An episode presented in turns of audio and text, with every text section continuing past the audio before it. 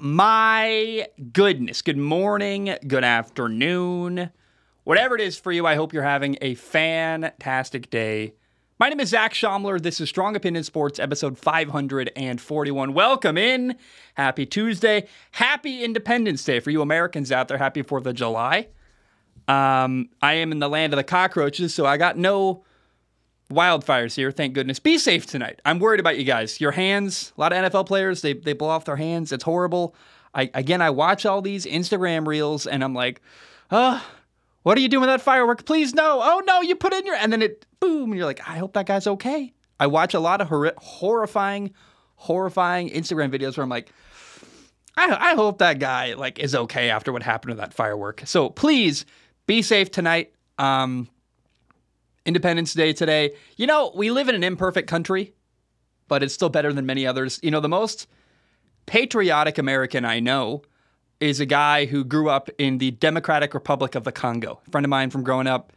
He loves America. And I think with perspective, you go, oh, you know what? You look around the world, I'm pretty grateful I was born in America and grew up here. We're not perfect. We had a lot of things to work on but it certainly could be much worse. Now, let's jump into sports. Um, I want to continue a conversation from yesterday. We had kind of a end of the show. There was like a fun tangent. I, I, I went off in a direction. I was like, you know, is Jalen Hurts a top 10 quarterback? Top 10 in the NFL, one of the 10 best quarterbacks in the NFL. And as I thought about it, as I sat down, I wrote out some names, made a list. I'm like, you know what? I, I actually think that Jalen Hurts probably is a top 10 quarterback in the NFL. Somewhere between like number eight and number 12 or 11. There are seven guys I am comfortable saying are definitely 100% better than Jalen Hurts. I would say Patrick Mahomes, that's number one, Joe Burrow, two, Aaron Rodgers, three, Justin Herbert, four, Josh Allen, five. Maybe controversial, but I would say Russell Wilson's better than Jalen uh, Hurts at this point. I know he's coming off a bad year, but let's. I, I'm expecting Russell Wilson to bounce back and be incredible. Then you got Matthew Stafford. That's another one that's like, oh, it's debatable. But I'll say, hey, Matthew Stafford, that's seven quarterbacks better than Jalen Hurts. But then you're like, man, I can't even come up with a name I would even really argue. Like, there's a couple that are debatable. We'll, we'll talk about them in a second. But then there are guys that are clearly worse than Jalen Hurts. The Ryan Tannehills, Jimmy Garoppolo, Jared Goff, Baker Mayfield. So when I'm honest with myself, I'm like, you know what? Jalen Hurts really is like the eighth to 11th or 12th best quarterback in the NFL. Because then the conversation at 8, 9, 10, 11 is Lamar Jackson, Kyler Murray, Jalen Hurts, um, Derek Carr maybe is in that conversation. Trevor Lawrence, he's really young, it's hard to judge. Justin Fields, he's young, it's hard to judge. I guess Dak Prescott, I, I would take Jalen Hurts over Dak Prescott any day. Um, but that's that's just me. I'm, I'm biased there. I don't. I have a hard time talking about Dak because I've been on this train that he's overpaid for so long. It's really hard for me to ever acknowledge like he is good, but he's been on some really good football teams and not taken them where he needs to go. At least Jalen Hurts got to a Super Bowl. um, but the the conversation that I find really really interesting here is that there I cannot easily name 10 guys better than Jalen Hurts. So Jalen Hurts probably is like the 9, 10, or eighth best quarterback in the NFL. He's a top 10 quarterback. I have to acknowledge that. Um, if anyone, I don't, no one was really mad about that yesterday, but I was like, ah, you know, intellectually honest Zac, I got to be straightforward. I, I think he is. And the fun question for me after you go, hey, there's not 10 guys better, the next thing I go to is, well, the Eagles roster that went to a Super Bowl last year was just absolutely insane. They had, in my opinion, the best offensive line and the best defensive line of the NFL. That's really, really rare to happen. They had talent everywhere on the perimeter. And so the fun question after that is well, who could have taken that Eagles team to a Super Bowl? Jalen Hurts did. But could Lamar Jackson have done that? Yeah, I, th- I think so. I think Lamar Jackson would have been really fun to watch on the Eagles last year. Derek Carr. Could Derek Carr have taken that really insanely loaded roster to a Super Bowl? Yeah, I think so. Kyler Murray, that's tougher. Mm, yeah, I worry about his leadership, but probably. Jared Goff, yes, I think Jared Goff. You put a great team around him. He needs support, but Jared Goff with a lot of support, I think could win win a lot of games and maybe go to a Super Bowl. I guess, in fact, he did. Remember when Jared Goff lost the Super Bowl with the Rams on a loaded roster? So I, I think that speaks for itself. Jimmy Garoppolo. Yes, Jimmy Garoppolo could have taken that Eagles team to a Super Bowl last year. I don't think he would have won, but he's been to a Super Bowl before with the loaded 49ers roster. Trevor Lawrence. Could Trevor Lawrence have taken that Eagles team last year to a Super Bowl? Yeah, probably. Dak Prescott's where I go, uh, but I'm really biased. I have a hard time judging Dak Prescott, but maybe, maybe, probably. But the reason why I started that conversation of is Dak Prescott a top 10 quarterback is because Dak Prescott signed, sorry, Dak Prescott, what am I talking about? Jalen Hurts signed a massive $255 million contract. Jalen Hurts is now the second highest paid quarterback in the NFL after this offseason. And the reason we got on that conversation of is Jalen Hurts a top 10 quarterback was acknowledging that we live in a weird world where Jalen Hurts, who I love, he's a great leader, he's, he's my favorite you know, him, Gardner Minshew, and Baker Mayfield are my three favorite college football players of all time. I love the story of Jalen Hurts. I love where he started, you know, losing his job at Alabama, getting benched to Tua, to now he's, I think, much better than Tua. I feel better about Jalen Hurts than Tua. He's making a ton of money. It's a really remarkable journey he's been on of growth and improvement as a quarterback. However, it's still weird to me that the guy who's likely the eighth or ninth best quarterback in the NFL is the second highest paid. I just have to acknowledge the weirdness of that reality, right? Like where, well, you know, it, it's so funny the metrics we use to measure people. There's a reason we don't say, hey, the highest paid guy is the best guy, because the best guy is Patrick Mahomes. And then there's a conversation after him of like, well, Joe Burrow, Aaron Rodgers, Herbert, Josh Allen, this kind of amalgamation of a bunch of guys. But Jalen Hurts is paid more than everyone I just listed. He's paid more than Aaron Rodgers, more than Patrick Mahomes. So it's just a it's an interesting reality that the value works out that way. And it makes you realize just how I remember when Patrick Mahomes signed that really big contract, people were like, oh my gosh, what? But the and I think I even said this at the time, the longer we move forward in time, and the more time we have to reflect on Patrick Mahomes' massive contract, you know, it was long and big. Ayo. Um, the more time we have to reflect on that contract, the more we go, wow, that's a great deal. You know, the fact that Jalen Hurts makes a lot more money than Patrick Mahomes is uh, awkward and interesting to me. And, um, you know, it's, I just have to acknowledge that. It's like, huh, Jalen Hurts, $255 million. Are you sure about that? He's good. He's a top 10 quarterback. I got to acknowledge that after sitting down and really being honest with myself. But I still think 255 is a lot of money for that guy. Um, now, I want to make a correction from yesterday. I was wrong about something. We have to, you know, we started with kind of a, a half correction there. Just, you know, well, let's revisit something. This is truly like a correction where I'm like, I said something that was wrong. And I, I don't know how, I don't know how I ended up believing this, but I, I just was off. And so to correct the record, Jordan Love was drafted in 2020, the same draft as Joe Burrow, Tua Tagovailoa, Justin Herbert. So that means that Jordan Love has been in the NFL for three years now. He's entering year four. And I'm excited to watch him, but he sat under Aaron Rodgers for three years in Green Bay, not two, it's three. So Jordan Love drafted in 2020, been in the NFL for three years. He's entering year four. And I think the pressure is on, man. Like well, let's see what he can do. But I, I, I want to repeat, I have confidence in Jordan Love. He's going to be fine. He's going to be not amazing, not an all pro, nothing like that, but he's going to be a good starter and he's going to build a solid foundation for the rest of his career this year. And uh, I, I, have a piece about that. I, I think Jordan Love's going to be all right, and I'm not really worried. Now, um, I don't know that this guy, I don't even know who you would say is the best receiver in the NFL Mm, Tyreek Hill? Travis Kelce's a tight end. You can't really say that. Like, who's the best receiver in the NFL? I don't know. Feel free to write in. I'd love to hear your guys' opinion.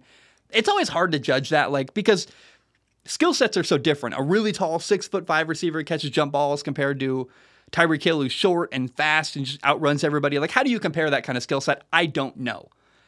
But to me, the guy I'm about to name is still one of the best receivers in the NFL. And something went down with him this offseason that you're like, huh, that's noteworthy and interesting. And I, I, I read into a lot of it and go, huh, here's why I think that happened and what's going on. So earlier this offseason, the Arizona Cardinals cut receiver DeAndre Hopkins.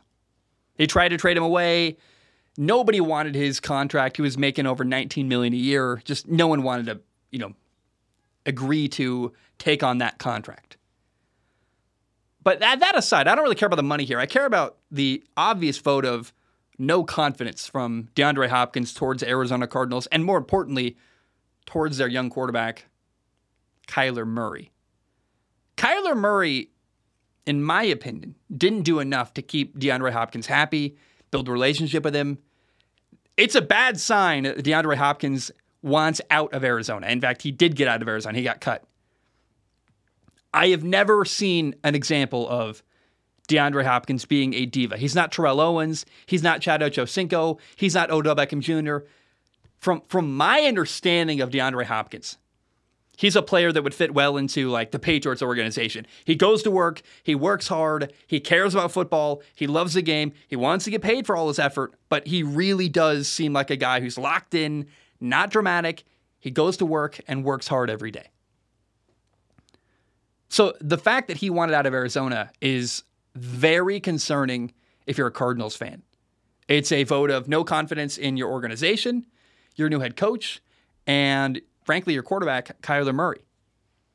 And I don't blame DeAndre Hopkins for wanting out of Arizona. I think he was tired of playing for bad football teams. You know, years in Houston, then a couple years in Arizona, losing, losing, losing. I mean, it, it could not have been fun. And what's really kind of crazy when you look around all the speculation and you know I, I typed into Google, you know, where are the top targets for DeAndre Hopkins? I was curious what everyone was saying, and basically it felt like every good team in the NFL is an option. You're like, okay, here are the teams I, I read about. Buffalo, the Jets, the 49ers, Cleveland, Philly, Baltimore, Dallas. It's a who's who of like all the teams that are trying to win in the NFL. You're like, okay, so basically any team that wins and has a little bit of money is in the market for DeAndre Hopkins, in theory, on paper. Now, they, when you look closer, it sounds like it's been narrowed down to Buffalo or Kansas City. But I, I have no idea. Like the Ravens think they're going to get him. A lot of teams think they're in the running for DeAndre Hopkins, and I truly have no idea where he's going to go or what's going to happen. It is clear to me that wherever DeAndre Hopkins does go, immediately that football team is much better and has a better chance of winning and making the playoffs. He's a big impact player, in my opinion. He makes your offense better. He makes matchups incredibly difficult. I mean, imagine if he went to like Cincinnati and you're like, who who do we guard? I don't know. We're running four wide receivers all day long, and uh, we have no idea what what to do with everyone here. Like, if you're on defense, you are just screwed. But the place I want to see DeAndre Hopkins go, and I don't know that it's financially possible, There'd have to be a lot of salary cap manipulation and money maybe borrowed in the future, like, hey, we'll pay you money down the road. Because right now, from what I can tell, is that the Kansas City Chiefs have less than $4 million in cap room for this year. So I don't. I, I mean, uh, the financial people out there can explain whether or not it's actually possible for Kansas City to sign him. I also know that a lot of the the money being paid to DeAndre Hopkins is actually coming from Arizona, so maybe that helps. But when I look at the career of DeAndre Hopkins, he's made over $100 million in his career. He's got paid a ton of money. He's made his money. He's 31 years old. If I were DeAndre Hopkins, I would want to win football games. Like, hey, where can I go? I've been, I was in Houston for years. I was in Arizona. It went bad everywhere I went. I want to win. I want to have fun. I want to play with an incredible quarterback and give me the football.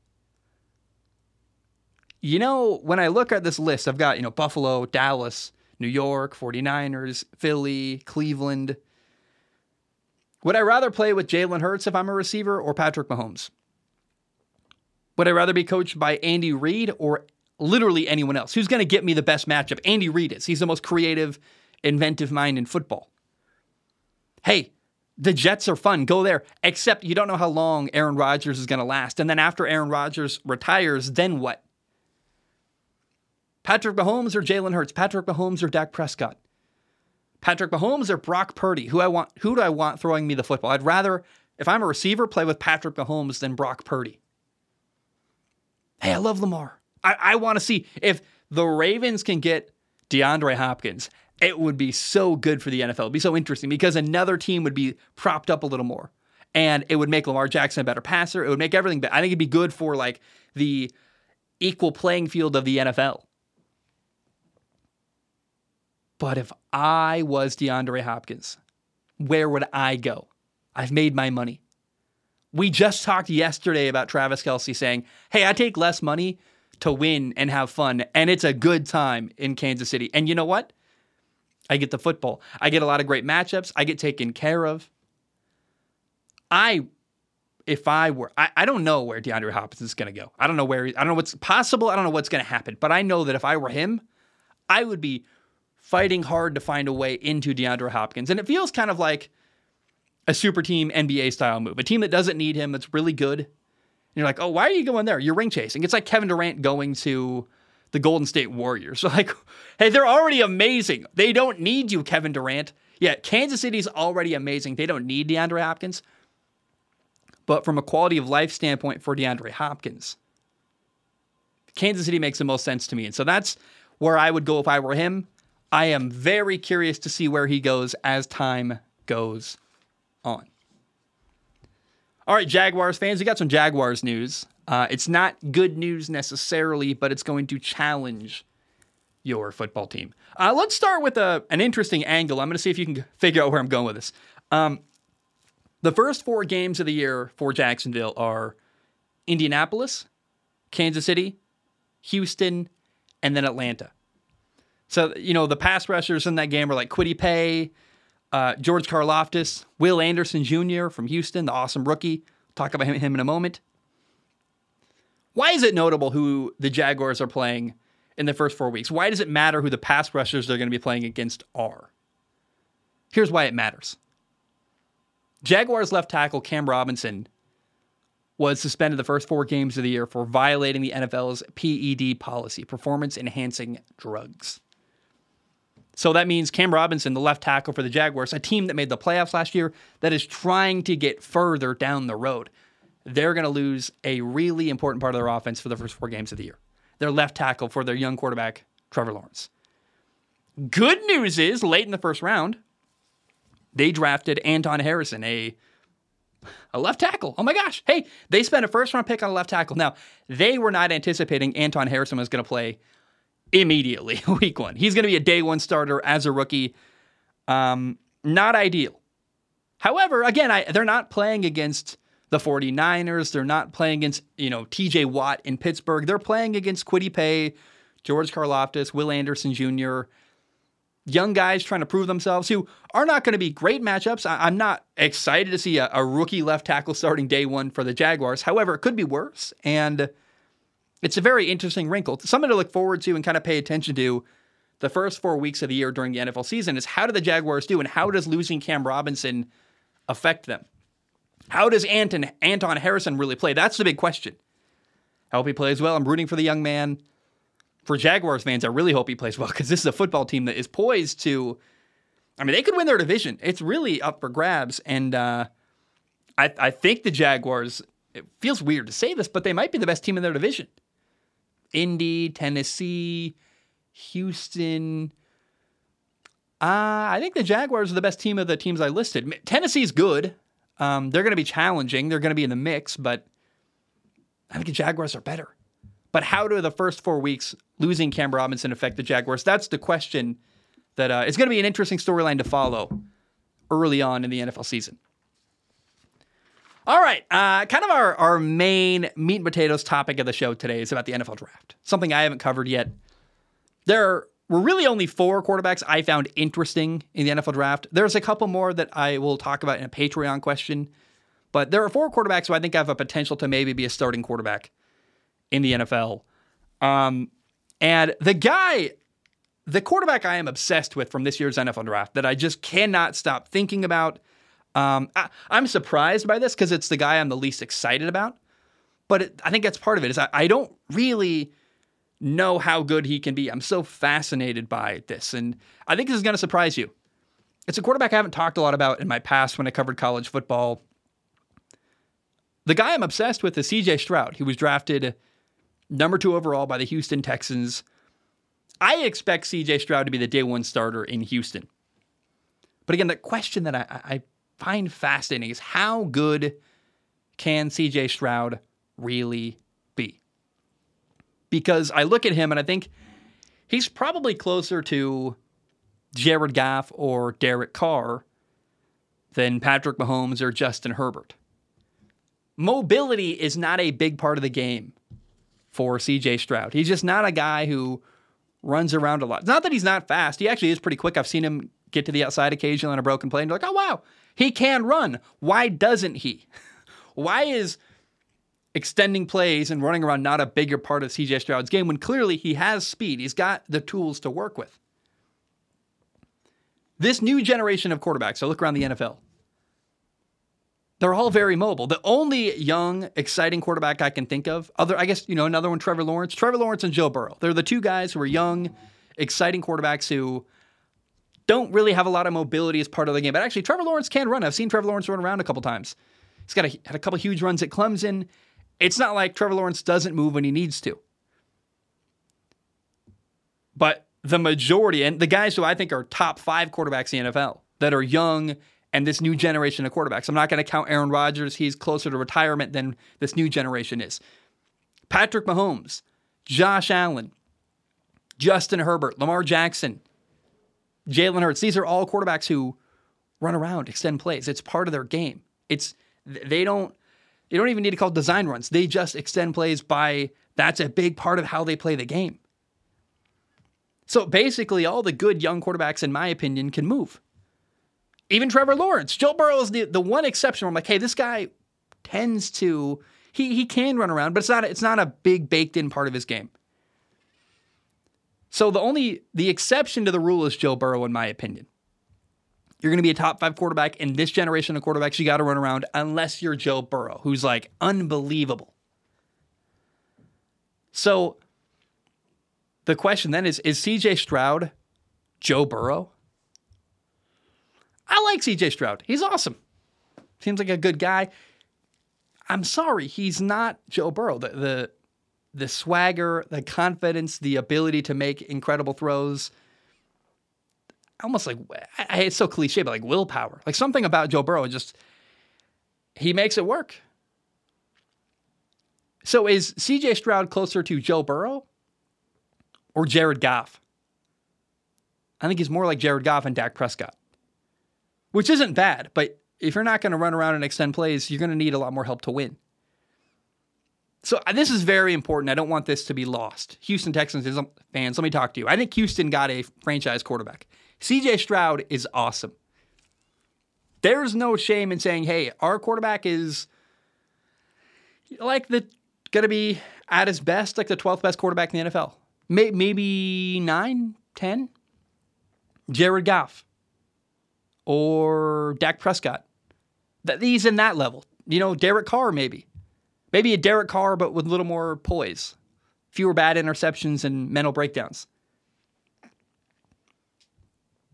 But my big two concerns about CJ Stroud are that he doesn't have, you know, a lot of mobility. He he can run, but he doesn't. It's not part of his game. It's not how he plays. And another concern is that at Ohio State in college, CJ Stroud had so much talent around him. He always had the better receivers than the other team they were playing against. He always had an amazing offensive line. And I watched him sit in the pocket. And I know it's a weird thing to say, like, hey, this quarterback wins from the pocket. That's not a bad thing. But he was untouched in the pocket, throwing to guys who were often wide open or making spectacular catches against man to man coverage. He had amazing receivers. Look at the guys Ohio State's produced recently at the receiver position, and you're like, oh, he was throwing to like five NFL receivers throughout his, his career. And then you look at Houston, where CJ Stroud went. In 2020, Houston went 4 and 12. In 2021, they went 4 and 13. In 2022, last year, they went 3 13 and 1. This is a team that's just not won for years. It's a bad organization. I think going to Houston is going to be a really big shock for CJ Stroud. He had a lot of help in college. It's part of why he won so much and looked so good. He can make big throws. I'm not saying he's not awesome. I, I believe in him. He's probably going to have a career similar to Matt Ryan, make a lot of numbers, do a lot of big stuff, but he'll never be a top five quarterback. If he is, I'll be surprised. So Houston's awful. That's going to be a challenge. I, I believe in CJ Stroud. I, I want to repeat that over and over and over again. He's going to be a top 15 ish quarterback in time throughout his career. He's going to have a good career, a long career. He's a franchise quarterback. I think Houston got their guy. I love it. However, there's a ceiling to CJ Stroud, and I don't think he's ever going to be a top five quarterback. I'm willing to be proven wrong. I hope he does. But my concerns are mobility is not a big part of his game. And he no longer has a ton of help like he had in college. And that's going to be a shock early on, in my opinion. Getting hit, getting sacked a lot, not having better receivers in the defense easily and obviously every time. But I saw a lot of stuff I liked from CJ Stroud accuracy, timing. He's a smart guy. I believe in him. But he's, again, more like Matt Ryan, more like Dak Prescott, more like Derek Carr than he is in the category of Justin Herbert, Josh Allen, or Patrick Mahomes. I don't think that there's ever going to be a moment where we go, CJ Stroud's a top five quarterback in the NFL. That's okay. But that's where he is. Now, uh, a guy who does have potential to be a top five quarterback. Now, he's a long way away. What did friend of the show, that franchise guy, Marcus Whitman, call this quarterback? I think he called him a beautiful mess. The Colts drafted Anthony Richardson, number four overall. I love this guy. So much potential. I mean, like, when you create a player in Madden and you've got a quarterback you literally designed and you built their attributes, Anthony Richardson is the guy you create. Like, when I, eh, I'm not going to play the new Madden, but if I was and I started a franchise, I would just play with the Colts. I wouldn't even need to create a player. I'd be like, oh, my guy's already here. Anthony Richardson massive arm, can run like a freight train, struggles with accuracy, got a lot of problems. But hey, I'm playing Madden. I'm the one making decisions, not Anthony Richardson. So the the potential is there with Anthony Richardson. I think he's unbelievable as far as the talent and where he can go. He, I, it's terrifying. He, he's fast. He's powerful. Got a huge arm. Really accurate when, he, when he's at his best. Like the best of Anthony Richardson is unbelievable. Um, but I don't think he's ready. Anthony Richardson was drafted in the top five, number four overall pick. I think it's possible he doesn't play at all this year. You know, the starting quarterback in Indianapolis is Gardner Minshew. He came over from Philly along with Shane Steichen, the new head coach. Shane Steichen last year was the Eagles' offensive coordinator. And him designing plays for Jalen Hurts gets me excited because I think Anthony Richardson is more talented physically than Jalen Hurts is. Bigger arm, better arm, better runner, maybe more powerful. It's terrifying. It's like I, I, I even said this at some point last year during the draft. I'm like, I, I wish we could see a reality where Philly could draft Anthony Richardson because I want to see him play in that offense. And guess what? We're basically going to get to see that. We're going to get to see Philadelphia's offense instituted into Indianapolis and then watch Anthony Richardson grow into it and run it in time. But it's going to be a while because he's not ready. He threw a lot of bad interceptions. He had a lot of moments where we're like, oh my goodness, we got a lot to learn at Florida last year in college. But I, I got to say this the play design of Shane Steichen, the Eagles head coach, paired with the talent of Anthony Richardson. We may not see this bear fruit until not not 2023 at all, but next year, the 2024 2025 season. It might not be till next year, literally, till we see this guy play. Remember, Patrick Mahomes had to sit for an entire year under Alex Smith. And I think the longer you sit Anthony Richardson, play Gardner Minshew, he's good enough. You're going to lose, but it's okay. Wait until Anthony Richardson is ready. If you do that, you might get a really special, potentially top five quarterback. He's that talented. He is just, I think he's more talented than Bryce Young, who went number one overall in the NFL draft. Potential doesn't mean it's going to work out. but he's got potential to be a top five quarterback in the NFL in a couple of years. He's going to struggle early on. Again, he even struggled in college. Gardner Minshew's a day one starter. Could have the job maybe all year. He's got a lot to learn. But and this is why I want to be clear. I think Anthony Richardson might be better than CJ Stroud in time. But the reason why Houston could not afford to draft him is they can't afford to wait a whole year to maybe play a quarterback. I'm not sure Indy can either. They might get impatient. I hope they don't.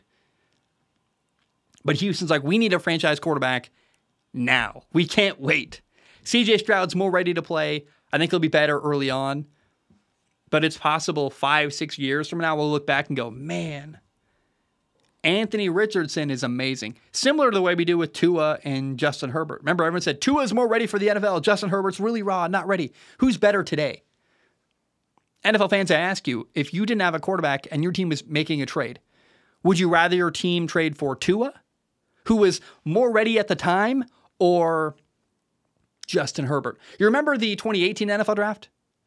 Josh Allen isn't ready. He's really big. He's really gifted, but he's it's just not, huh? You know, he's going to take a lot of time to develop.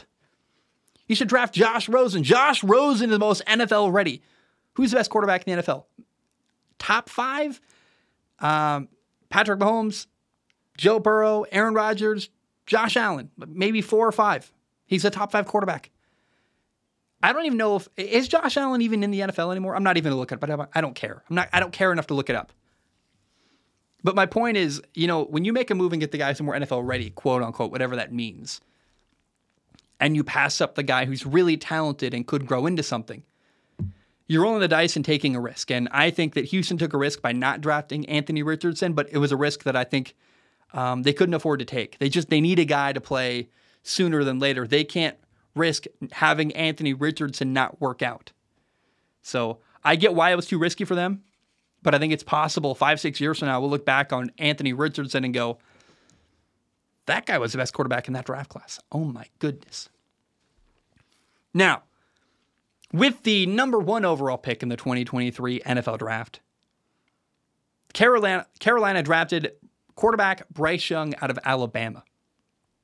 And uh, oh, I love this dude. I love this dude so much. Um, he's got an ability to move, extend plays he's going to have help too. You know, he's got Frank Reich as head coach, uh, a former NFL quarterback, a guy who has failed as a head coach before in Indy and, and even other times. And I am hoping that Frank Reich is going to learn from his failures as a head coach. A lot of people bashing him, saying he's awful. Um, we'll see. Yeah, I. I don't know that he had the best ownership scenario in Indy. Um, and I, I think it's also possible you learn a lot when you struggle. When you fail, you tend to learn more than when you succeed. And Frank Reich, if he's been paying attention, taking notes, and, and working hard, has gonna he's gonna have to have learned a lot from Indianapolis. And so I think it's possible Frank Reich is a better coach today than he was a year or two years ago. I have an open mind. Uh, Carolina also brought in receiver Adam Thielen. They are trying to support their young quarterback Bryce Young. Now, I, want to talk about something I mentioned when I talked about CJ Stroud, how CJ Stroud had a bunch of help at Ohio State. Great receivers, great offensive line. So, yeah, Bryce Young had that at Alabama as well. Bryce Young had a lot of help, a lot of good receivers, a lot of good players around him, NFL players everywhere. But here's where their paths diverge a little bit. The way Bryce Young won was different than CJ Stroud. They both had help, they both had tremendous talent around them. But I watched CJ Stroud sit in the pocket untouched often and always have better receivers. He wasn't, I don't know. Sometimes it was like watching Ohio State was like watching a team play seven on seven. We're like, is there any anyone getting after the quarterback at all? Oh, there's not? Okay.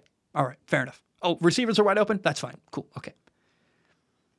Where I watched Bryce Young run around, extend plays, avoid sacks, make stuff happen. He created big plays by extending plays and moving around. And I was like, ah. In fact, you know, it was so fun. It was my favorite quarterback to watch last year. I think Caleb Williams, if he'd come out, would have been the number one overall pick, better, would have been the number one overall pick, better and, and higher than Bryce Young. But Bryce Young's awesome. He's a tiny guy. He's like 5'10, 194 pounds. That's terrifying. He's really small. But the reason why I think Bryce Young is better than CJ Stroud is the way he played in college. He didn't just lean on, hey, I have better talent around me. He used his own talent to create plays and run around and move and make big time throws. And I just was enamored watching him. I think he was the best quarterback in the draft. Carolina drafted the right guy. But it's going to be fun. You know, five years from now, when we look back on the 2023 NFL draft and we go, Carolina drafted Bryce Young, Will Levis fell out of the first round. Um, you know, Anthony Richardson went to Indy at four. CJ Stroud went number two to Houston. Who's going to be the best quarterback five years from now? I'm not sure. I I think it's probably going to be Bryce Young or Anthony Richardson, and I lean towards, you know, it's more risky because Anthony Richardson is farther off from being successful. But if he can develop and get good coaching, it's going to be amazing. So today, the best quarterback, in my opinion, is Bryce Young. Then in time, it could be Anthony Richardson. And the dark horse that could surprise everyone. What if CJ Stroud became the best quarterback in this draft class? It would surprise me, but that'd be awesome. And it'd be great for Houston. They really need one. Now, uh, Will Levis fell out of the first round of the NFL draft. He was drafted by Tennessee in the second round, number 33 overall. I could not be less excited about him. I, I, you know, I, I hear he likes mayonnaise or mayo, something like that, in his coffee. He's as bland as mayonnaise or mayo. It's like ah, like I just don't care. I, I am not that excited about him. I don't think he's that talented. Um, it's kind of crazy that Will Levis, the quarterback out of Kentucky, went to Tennessee to play behind Ryan Tannehill because I think that's kind of where he lines up. He actually is very similar to Ryan Tannehill. He can run around a little bit. He's got an average arm. I, I you know, I'm like, ah, he's fine. I, I'm surprised Tennessee went and drafted this guy. Maybe he's cheaper than Ryan Tannehill. If he can play at a similar level, great. But I, I could not be less excited about Will Levis. I watched him get outplayed. When Kentucky played Florida last year, I watched him get outplayed by Anthony Richardson. And I was like, oh my gosh, this guy, Will Levis, is the one we're supposed to be excited about and praise and is amazing. I was like, ah, I'm just not that enamored with this guy. So I have an open mind. I hope he surprises me, but I don't imagine a world where Will Levis can steal the starting quarterback job from Ryan Tannehill in Tennessee. In fact, they're very similar except that Will Levis is younger and worse and likes mayonnaise in his coffee or something weird like that. It's like, you know, it's like, okay, we'll see what happens, but I'm not impressed. And uh, I was like, yeah, okay. Now, this is worth noting about these young quarterbacks is that so Will Levis has time to sit behind Ryan Tannehill and hopefully learn a lot. Bryce Young is going to be the day one starter in Carolina, but his backup quarterback is Andy Dalton who's going to be a really awesome mentor, a guy who's mentored other young quarterbacks before. So Bryce Young's got Andy Dalton to lean on and ask questions of and, and learn from. Anthony Richardson is going to sit in Indy behind Gardner Minshew. That's going to be awesome for him. He's going to sit and learn, hopefully, a lot and watch. CJ Stroud, his backup quarterback, is Davis Mills. That's not great uh, because they're both young. But also, here's the gem that I love the third string quarterback in Houston, who's more of a quarterback coach, I would believe, honestly. The third string quarterback is Case Keenum, longtime Houston Cougar legend, guy who's bounced around the NFL for a long time. He's on his eighth NFL team, played in a lot of games, uh, mentored young quarterbacks before. And I think having Case Keenum around is going to be really, really helpful. And it's a big deal. It's going to be awesome for the development of CJ Stroud. Part of why I have confidence CJ Stroud is going to become a franchise quarterback very quickly is because he's got a guy like Case Keenum behind him, teaching him how to work, teaching him the things he doesn't know, and asking questions that he's not sure he needs to ask. I am very excited about CJ Stroud, and I think part of that is because he's got a veteran mentor behind him, Case Keenum. I think it's awesome. I cannot wait to see what happens. All right, guys, last night, um, because I'm a degenerate, and I, uh, you know, before bed, I sit on my phone and I scroll through Instagram reels. I try not to be that guy, but I am that guy. Um, it, you know, you, you go into bed, you're like, I need just I need to zone out for a little bit, watch some heartwarming stuff, um, or funny stuff, or whatever. But I watched a an Instagram reel. Uh, it was posted by Decoy Cards. I have no familiarity with that. You know, I don't follow them. I just saw the thing. I'm scrolling up and down, and I'm like, oh my gosh, wow. And in the background of this reel, a song was playing, "Past Lives" by Borns. A song I love. It's very, uh, it's like emotional. It kind of gets in the moment. It kind of sets the stage for what's happening. But here's the caption um, on screen. I want to read it to you. And and for this story, let me let me back up and say I'm I'm taking us all the way back to this is a baseball story from 1997. And and this thing made me cry last night. That's how awesome this story is. Todd Pratt was drafted in 1985. He played 635 games in the minor leagues. He played minor league baseball for over 600 baseball games. Then in 1992, seven years after being drafted, he made his major league debut. For four years, he split time between the major leagues and the minor leagues. He was released in 1996 and became an instructor at a baseball academy and worked at a pizza parlor. I heard he was a manager at Domino's, coaching baseball on the side. And then in 1997, he was offered a contract by the New York Mets. Well, two years, la- two years later, in the 1999 NLDS playoff game against Arizona, I had this baseball card when I was a kid. Mike Piazza. Mike Piazza was out with an injury. And and I, I watched this video last night. They're showing images of Mike Piazza on the bench, and then they move the camera over, and you see this guy, Todd Pratt, batting in the 10th inning of a playoff game. So Pratt replaced Mike Piazza in game three, then started game four, which went to extra innings. So in the 10th inning, Todd Pratt hit a walk-off home run. And it even says there's a graphic on screen. He's like 0 for 4 in the day, 0 for 7 in the series. He's been struggling, right? He's not had a hit the entire series. And Todd Pratt hit the walk-off home run to send them to the NLCS and move on in the playoffs. And it, there's this crazy moment where Todd Pratt hits his home run. He's running around first base and he slows down because it looks like outfielder Steve Finley ran up the wall and caught the ball and robbed the home run. And I think he was thinking like, you you see the gears turning in the man's head. He's like, you know, here's my moment. He's excited. Then he goes, ah, oh. just like the rest of my career. So close, but so far. I couldn't quite capture the magic when I needed to. And uh, Steve Finley realizes that, or sorry, Todd Pratt realizes Steve Finley didn't catch the ball. He goes, "Oh my gosh, I, hit a home run. I hit the game-winning home run." And he, you know, I started crying and watched this guy around the bases, and it, it just reminds me of that quote from Moneyball: "How can you not be romantic about baseball?" It's just this moment from the late 90s, 1999, a baseball playoff game. I don't even follow Major League Baseball today. Someone asked me a question on Patreon about it. I wrote it down and was like, I can't even I don't even know where to begin. I like Shohei Ohtani. I don't know what's happening. It's hard for me to follow baseball. But those moments that baseball provides are so incredible.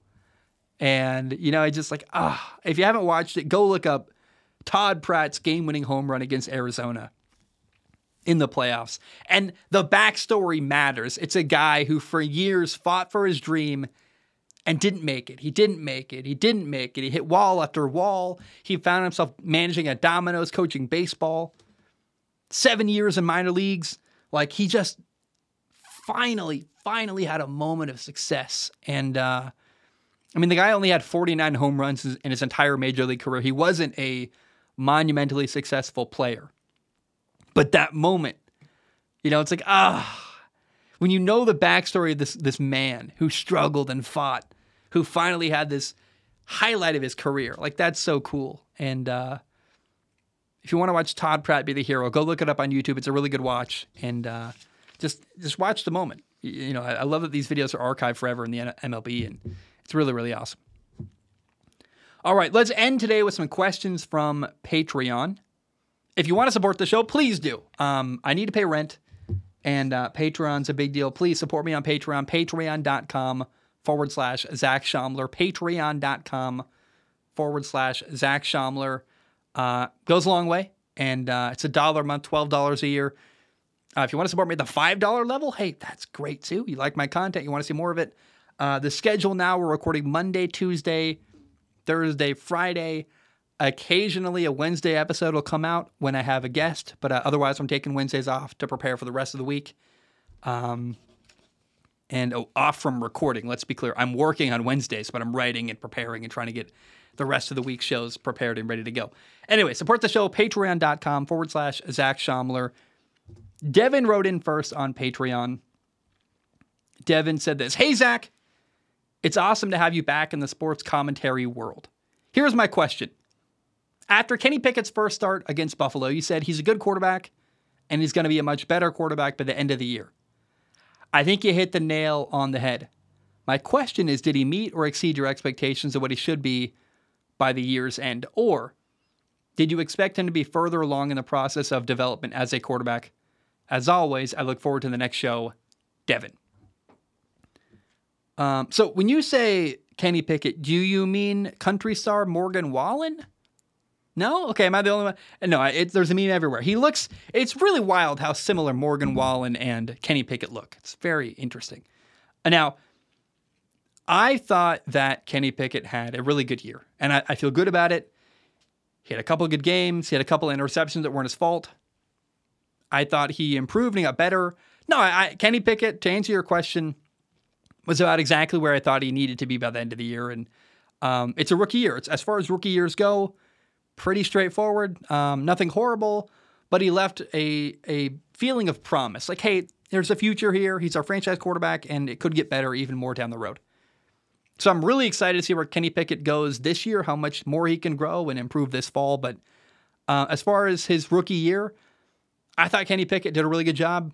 Um, I thought a couple interceptions again are held against him that are like, ah, that's a hail mary, that's a tip ball, that's the. I mean, stuff that happened that was out of his control um, or like taking risks on a Hail Mary, getting picked off, you're like, well, that's not really, can't really blame that on that guy. You got to take a chance before halftime. So um, I thought Kenny Pickett had a, a successful rookie year and one that I feel good about. And he was exactly what I thought he would be, and he went exactly where I thought he should be. Mark writes in. Mark says, Hello, Zac's right eyeball. Hello, Zac's left eyeball. Oh, thank you for saying hello to both my eyeballs. uh, hello, Zac. Thank you, man. Mark here from Montreal. I've missed your sweet, sweet voice. Welcome back, and I hope you're here to stay. I am. What's up? Every year we see a team go from worst to from worst in their division to best in their division. We could have said worst to first, Mark. Why, why'd you write it like so long? Come on, you're getting wordy here. Uh, I'm kidding. I love you. Last year we saw the Jaguars pull it off from worst to first. Which of the eight teams who finished last in their division last year do you think have the best shot of pulling it off this year in 2023?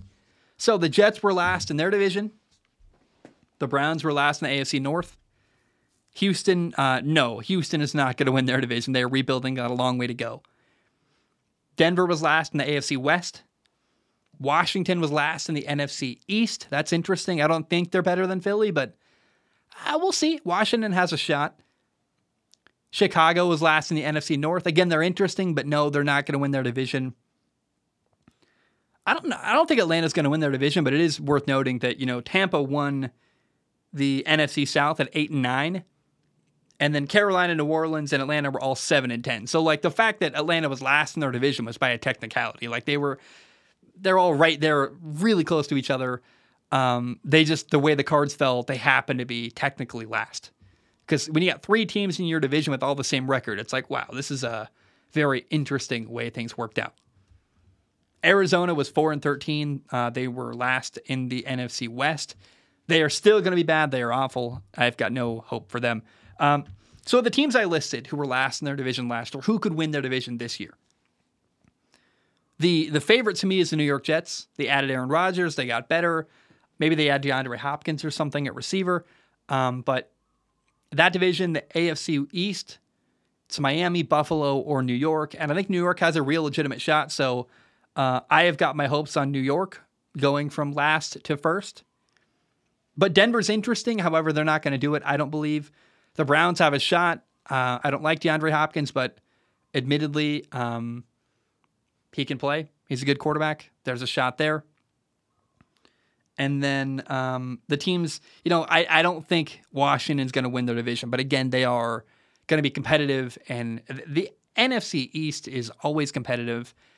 And, you know, I, I think they haven't had a repeat winner of that division in like 10 years or something like that. Philly might do it this year. But also, you never know. Maybe someone gets hurt. Maybe it's just hard. It feels like every year it's a toss up in the NFC East. And so I don't know. I think if I had to put money on one team to go from worst in their division to first, I would say the Jets. And then the other teams that are interesting are Cleveland or Denver, but probably not Denver. They got a long way to go, and the Chiefs are amazing. It's hard to imagine Denver being better than Kansas City. So probably then just New York or Cleveland because Cleveland in year two with Deshaun Watson playing a full season. Could Denver beat Baltimore? sorry, could could Cleveland beat Baltimore or Cincinnati or Pittsburgh? They could definitely beat Pittsburgh or Baltimore. So if anyone's going to challenge Cincinnati for that division, it why not be the Browns? But my money on worst to first is the Jets, uh, and the second most likely is Cleveland. All right, uh, Jeffrey writes in. Jeffrey says, "Welcome back, Mr. Shomler. We've been expecting you. Have you?" anyway, I have a simple question for you. Besides Bryce Young, who are some of your favorite quarterbacks in this past draft class? They don't even have to be guys who got drafted high. Welcome back, Zac. Glad to have you doing the show again. P.S. Around this time last year, because of you, I used the Portland Pickles for my sports organization study assignment in college. And of course, I aced it. I think I remember you telling me about that. That's awesome. Um, Jeffrey, I already talked about the big ones. I talked about Will Levis, who I'm not excited about. Then I talked about the big three, the most interesting three quarterbacks in the draft from last year Bryce Young, uh, CJ Stroud, and Anthony Richardson. Last year, this year, it's all the same. I misspoke, whatever. But let's talk about three more quarterbacks who I haven't talked about from the 2023 NFL draft. Jake Haener out of Fresno State is really interesting. I like him. He's an awesome leader. He's tough. He's really accurate. Um, he is was drafted in the fourth round by the New Orleans Saints. I think if he gets a shot, he might take advantage of it. And uh, I, I would keep your eye on Jake Haener. If Derek Carr gets hurt, there's a shot this guy plays and does fairly all right. I like him a lot. Dorian Thompson Robinson was a guy drafted in the fifth round by Cleveland. He just never quite popped in college. I felt like eh, Dorian Thompson Robinson is such an incredibly physically gifted quarterback. He can run, he can throw, he's got an incredible arm. But DTR at UCLA in college never quite popped off the way I thought he would. I was like, this guy's so talented. And you saw glimpses of it a couple years ago against Washington State. He scored like 64 points, and you're like, oh my gosh, this guy's amazing. There were moments of brilliance and then moments of like, eh, okay. He's just never never gone where I thought he could. Was he distracted? It's LA. He's got a YouTube channel, a lot going on in his life. Was it maybe just you're a college student taking classes. We saw Justin Herbert go from Oregon to LA to the Chargers and get way better because in the NFL, you've got way more time to focus on football. And it's possible DTR was a guy who was really focused on school and other stuff in life. And without all those distractions that college can bring, he actually has more time to focus on football. And maybe he'll get better. I don't know. But keep Ryan DTR. Um, I mean, Deshaun Watson's the starting quarterback there, but that's a guy. DTR Dorian Thompson Robinson is a guy I cannot wait to watch during the NFL preseason. And then uh, another preseason hero, Stetson Bennett, fourth round pick uh, by the Rams. This is a guy who I think could, similar to Case Keenum. Case Keenum's been on like eight NFL teams. He's 35 years old, still hung around the league for years.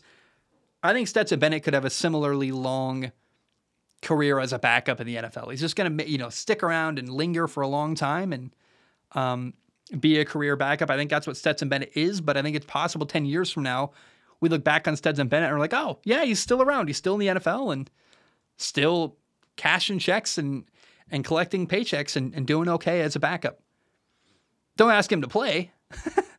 but um, yeah, you know, I, I'm excited to watch Stetson Bennett in the preseason with the Rams as well. Joshua writes in. Joshua says, What did you think of Houston drafting twice in the top 10? Was it worth the assets they traded away? So, um, I remember this moment watching the NFL draft. I was blown away because Houston had the number two overall pick. They drafted quarterback CJ Stroud out of Ohio State. And then, bang, they traded up again and made back to back picks. Houston drafted Will Anderson, number three overall from Alabama, and they traded away a lot to get him. They gave up the number 12 overall pick, the number 33 overall pick, and a 2024 first round pick and 2024 third round pick. So technically, um, I mean, you swapped first round picks, but you also you gave up a first round pick, a third round pick, and a second round pick to get Will Anderson. A lot of people are very, very critical of this move. I remember this. You know, oh, it's a risk. How could you give up so much for Will Anderson? You overpaid. But when you look at what Houston accomplished during the 2023 NFL first round, they got a franchise quarterback that I feel good about, and they got arguably the best non quarterback in the entire draft. A really good guy getting after the quarterback, linebacker um, Will Anderson, you know, a franchise cornerstone on defense, and your franchise cornerstone on offense, CJ Stroud. I love that. You you you really solidified both sides of the ball, offense and defense. And I like the risk. Yeah, you gave up a lot to get Will Anderson. But I hate this this world where all these people bean counters like, oh, don't give away another first round pick for this other guy. It's like, shut up, shut up. Who cares? You know what the Houston Texans got? Will Anderson. You know what they gave up? Who knows? You have no idea what their next year first round pick could have become.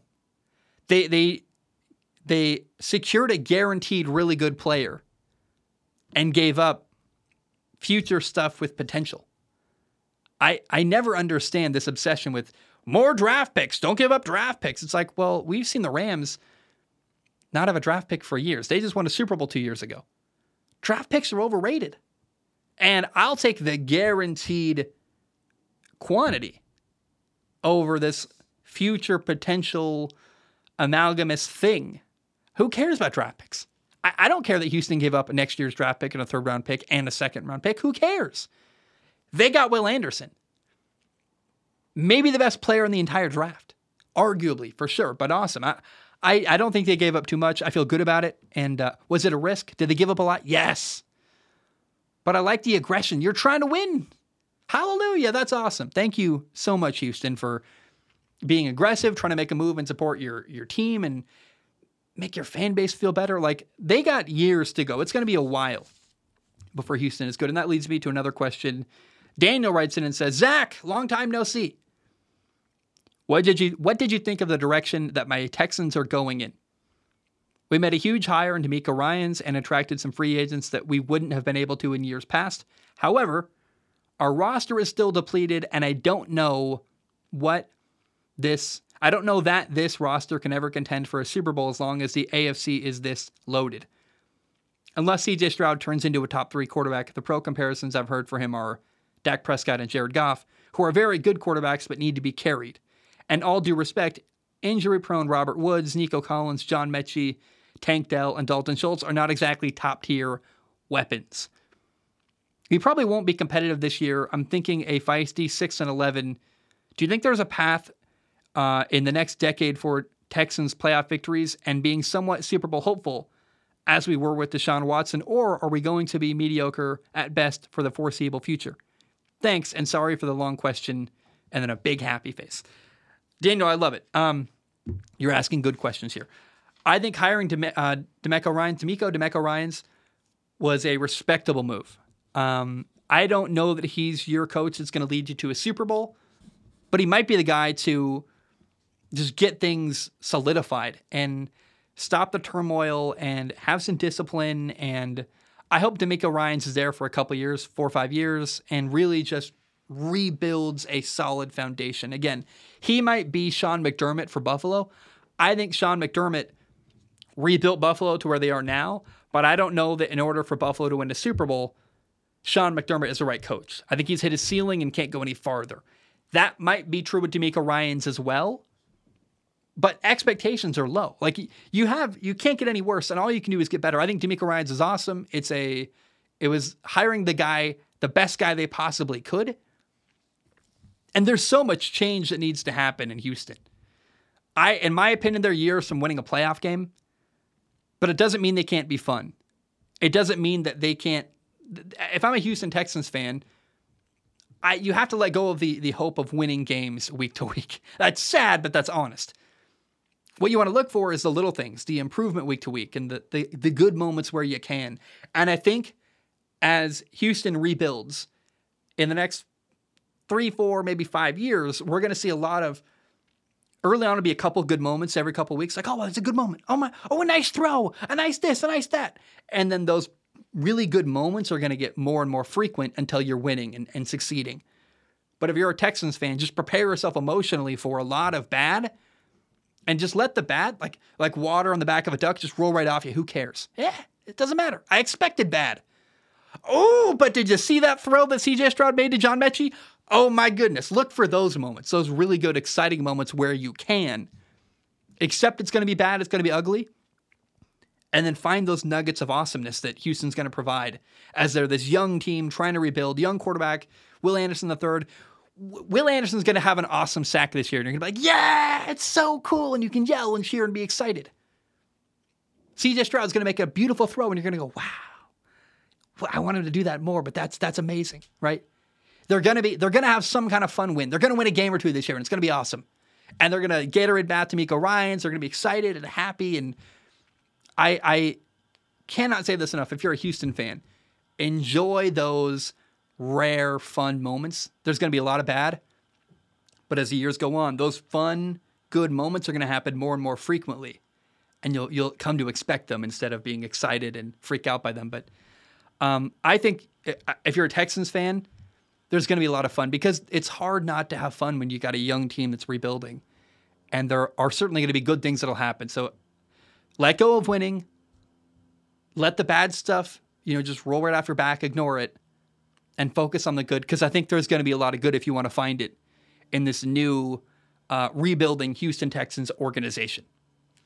All right, uh, final question of the day from Jacob. I don't even know. Is there a question or I think it's just a write in? it ends really funny. Jacob, thank you for writing in. Let's end the show this way. Jacob says, Welcome back, Zac. I'm ecstatic to have you back again. I just subscribed to your Patreon after finding you in 2019. You were one of the very few bright spots during the pandemic. And I've always wanted to write in on here, but always put it off. Then you left, but when I saw you were coming back, I knew I had to subscribe and write in. Listening to you has been not only Listening to you has not only been fun, but useful as you helped me realize I needed to leave a relationship I was in during the pandemic when you were going through your very own relationship problems. Also, as a Packers fan, while your criticism helped me look at them more objectively when they would falter. Anyways, I'm glad you're back and look forward to more of you. Signed, Jacob the Butt Pirate. Those of you who know what that means, uh, it's hilarious and amazing. Thank you, Jacob. Hope you're doing well. I, I'm honored you love football and you're listening to the show. Dude, you're, you're awesome.